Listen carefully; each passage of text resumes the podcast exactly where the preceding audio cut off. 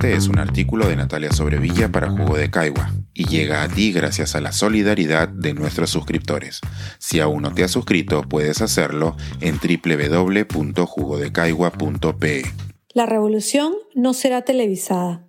Sobre la postergación de la revolución y la tierra en TV Perú.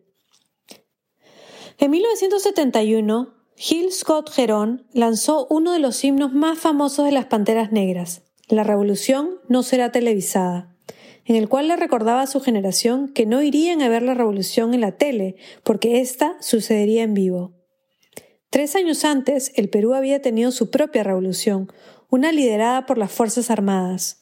Mientras en el resto del continente los militares se concentraban en organizar gobiernos de derecha y matar y desaparecer a los jóvenes que querían cambiar el mundo, en el Perú fueron los militares los que decidieron que el país no aguantaba el mismo rumbo y tomaron el poder para instituir el gobierno revolucionario de las Fuerzas Armadas.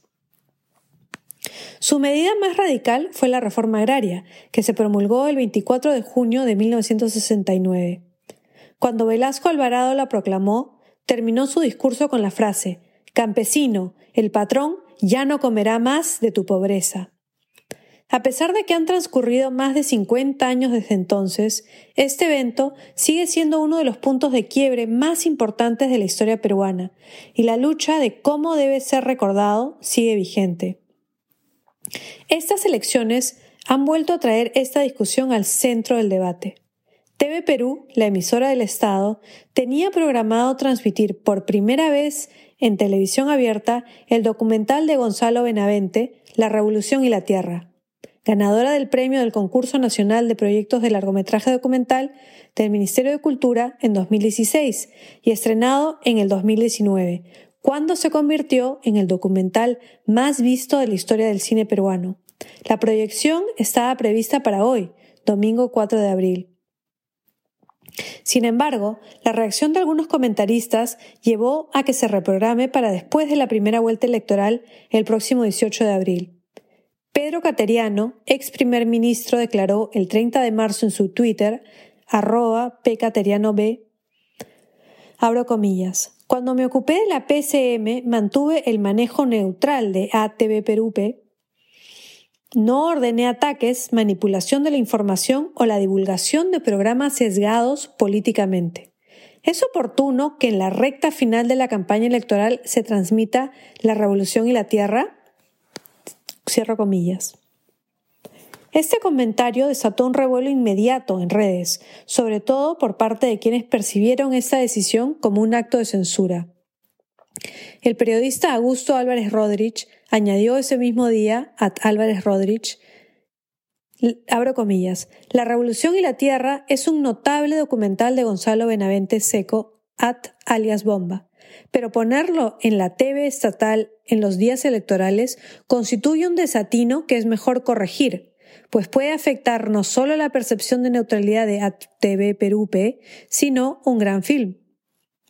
En su columna del 3 de abril, Álvarez Rodríguez se explayó en sus razones, como respuesta a, abro comillas, comentarios frikis contra quienes nos pareció inconveniente la difusión del documental, cierro comillas. Alabando una vez más el documental de Benavente, añadió que lo que le preocupa es que el canal del Estado tiene, en su opinión, la obligación de ser y parecer imparcial, y que difundirlo el domingo previo a la elección exponía a la emisora a críticas de falta de neutralidad, sobre todo porque ya, había había aparecido tweets que promovían el documental diciendo, abro comillas, ¿no sabes por quién votar? Mira la revolución y la tierra y no votes por dinosaurios. Cierro comillas. Pero ¿a quién busca proteger Álvarez Rodríguez? ¿A TV Perú? ¿A Benavente? ¿Al electorado peruano? Su argumento es que la transmisión podría exponer al canal a la posibilidad de perder apoyo y financiamiento, recordando de qué manera en el 2016 se suspendió la transmisión de la telenovela de María Luisa Adriansen, Nuestra Historia, que se sumergía en los años 80 y 90 durante las campañas electorales. La razón textual aquella vez fue, abro comillas, para no exponer la obra y al canal a críticas de involucración con la campaña de ese año, cierro comillas. Pedro Cateriano hace referencia a este mismo hecho cuando dice que en su tiempo en la PSM, abro comillas, no ordenó la divulgación de programas sesgados políticamente, cierro comillas. Porque fue durante su gestión como premier que TV Perú dejó de transmitir la telenovela en cuestión. ¿Cuál es el peligro de transmitir una telenovela o un documental en una campaña electoral? ¿Acaso los electores no pueden decidir por sí mismos cuál es la relevancia de las historias que se cuentan y por qué importan o no a la hora de decidir por quién votar? ¿Cuál es el peligro de que más personas vean la revolución en la Tierra? ¿En verdad cambiará su voto?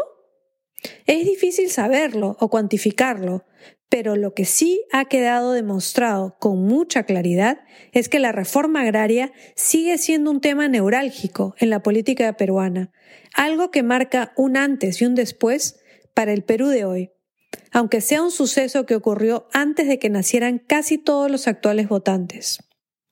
Lo que han logrado estos comentaristas y políticos no es solo que la revolución no sea televisada, sino que el tema estalle con furor en redes, donde muchísimos podrán ver el documental en YouTube cuando quieran y compartirlo con quienes quieran. Lo que han logrado entonces es que la revolución suceda en vivo. Este es un artículo de Natalia Sobrevilla para Jugo de Caigua y llega a ti gracias a la solidaridad de nuestros suscriptores.